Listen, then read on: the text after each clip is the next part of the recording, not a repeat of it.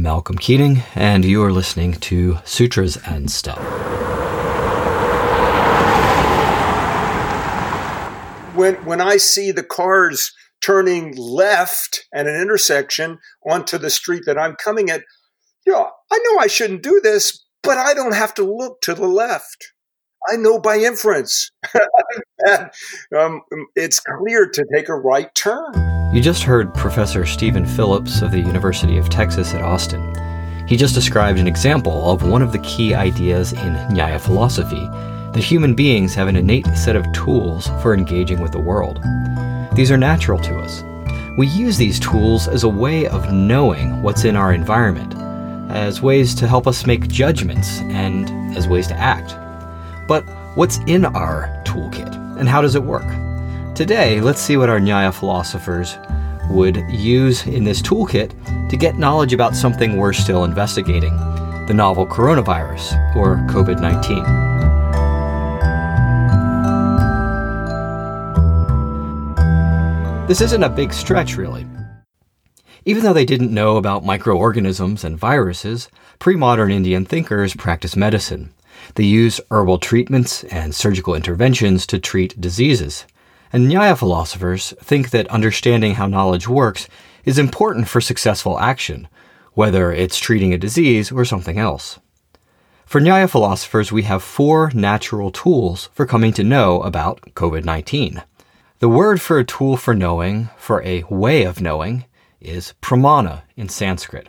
These pramana the, are sources of knowledge. They're just natural connections between things as they are in the world and uh, uh, and people who know those things etymologically, the word pramana might be best rendered as instrument of knowledge, but instrument of knowledge makes me think of a microscope or a telescope or something. These, these are human faculties looked at not from a first person perspective, but from a third person perspective. In other words, pramanas are the ways that we connect to what's really in the world. Nyaya philosophers think there are four major ways that we can do this. To help us keep track, I'm using some sounds for each one. We can use perception to experience the world with our senses. We can use inference to reason about things we can't perceive. We can use testimony to tell each other about what we know.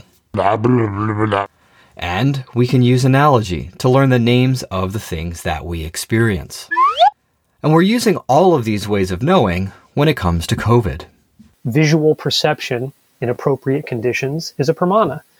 If um, if I if I tell my friend that my brother's in town and he says, "How do you know?" and I say, "I saw him," there's no more need to follow up. He, okay, I saw him. I know. Matthew Dasti, professor of philosophy at Bridgewater University, is talking about one kind of perception seeing. But that's not the only way we can perceive. Humans have a number of what we'd call perceptual faculties. That is, we can see, taste, touch, hear, and smell. Now, when it comes to something like COVID, how do we use this pramana, perception? Well, unfortunately, COVID 19 is too small for us to directly perceive with our eyesight.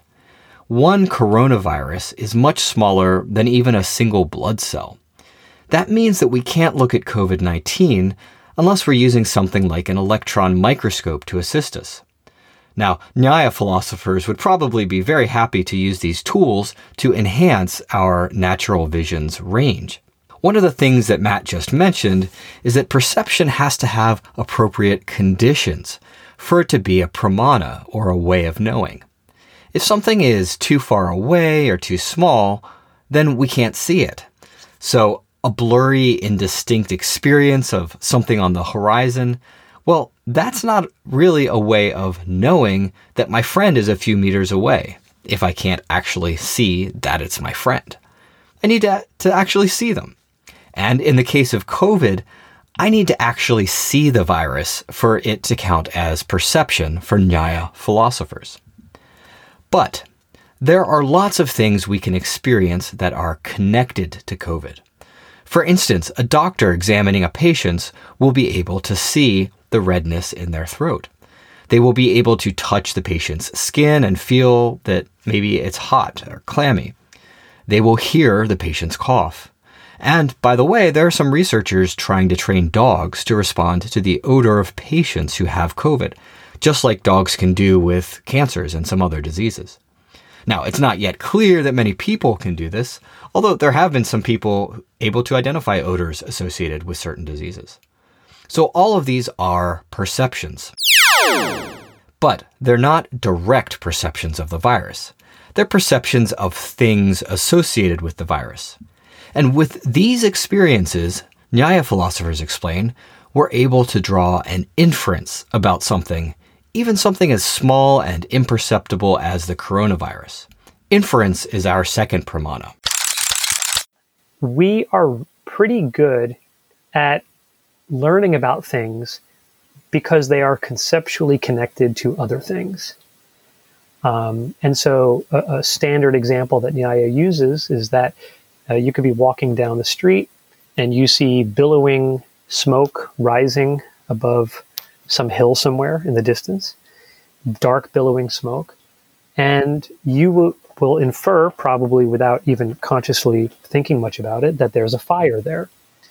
And so, in Nyaya's perspective, you are availing yourself of inference because you are recognizing that this thing you see, smoke, it has a conceptual connection to fire, such that when there is smoke of this sort, then there's fire. And so inference is the way that we navigate mentally these connections. When it comes to COVID, the challenge that faces doctors and researchers is that there are many symptoms of the virus. While smoke is only connected to fire, a sore throat isn't only connected to COVID. Nyaya philosophers would argue that in order to know someone has COVID and not just to accidentally guess correctly, we need to have a sign like smoke or a group of signs that always point to COVID and never point to anything else. That's why developing tests for the novel coronavirus is so important. If a test is completely 100% perfect, then we'll be able to perceive the lines on the test strip and infer that the sample has coronavirus. This inference will be a way of knowing that the sample has coronavirus because every time where the lines are present, there is coronavirus also present. And whenever there are no lines, there's also no coronavirus. We'll talk in uh, much more detail about inference this season. Now, most of us, though, if we're tested for coronavirus, we're not in the lab where the sample is worked with, and, well, that's a good thing. So, how do we know whether we have the virus or not? This is where testimony comes in. I talked about this a bit last season in relationship to being an expert.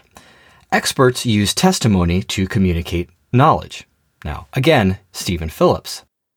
Well, the definition of an expert uh, is is given by uh, Vatsyayana very, very early on in his commentary on the Nyaya Sutra, where he says an expert is a person who knows the truth and uh, wants to convey it without lying or in any way deceiving. And so that to get knowledge from testimony the testifier has to be an expert. And it's not just an expert it's you know has this moral requirement has you know it knows the truth but also wants to convey it without deception. Um, so you know there are really two requirements a moral requirement and an epistemological requirement uh, so sort of trustworthy authority might be a better translation of the word apta expert in the context of COVID, the lab technician is the trustworthy authority who knows the truth about your test results and wants to convey it without deceit. And what Nyaya philosophers say is you can have chains of testimony. So the technician who directly sees the lines on the test strip can communicate their knowledge to your doctor. And your doctor, well, she knows by testimony what your results are. And then when your doctor tells you, you also know by testimony what your results are.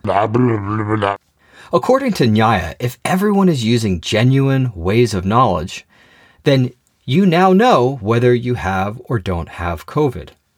Even though no one has directly seen the virus in your bloodstream, the lab technician used inference to determine it was present.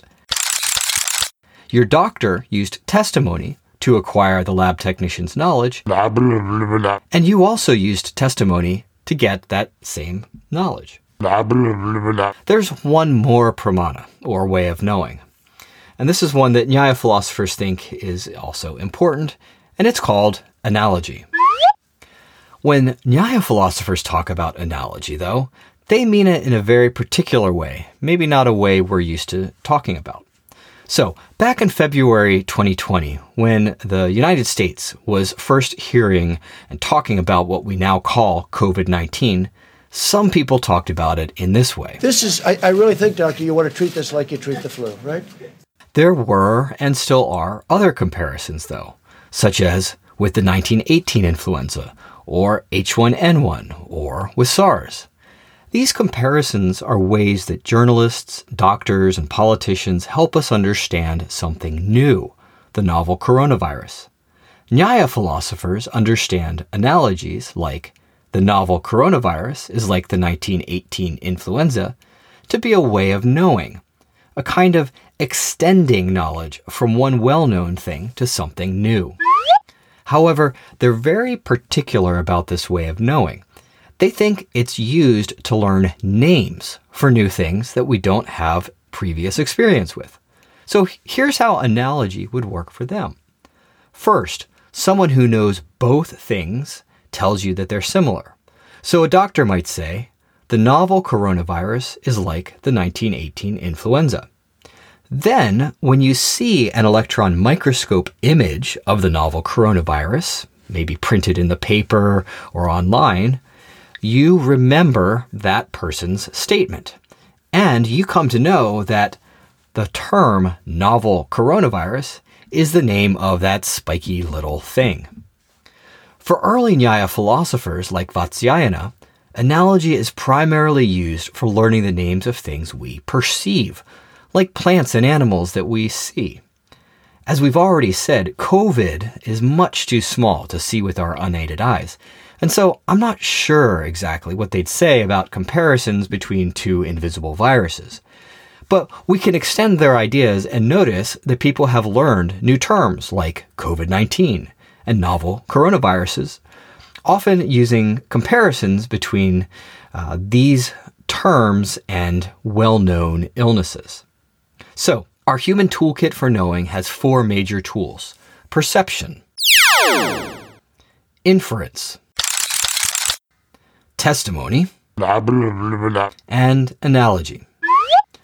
For Nyaya, without these innate human abilities, we couldn't function in the world. We're not going to be successful in whatever we take. And that goes from tiny little tasks like, or, or goals like getting a cup of coffee, or meditation, I should say, and meditation, uh, the seeking of the summum bonum, the Paramapurushartha, um, uh, moksha or, or however it's conceived also requires um, ethics, ethical action, requires knowledge of ethical principles, and so on.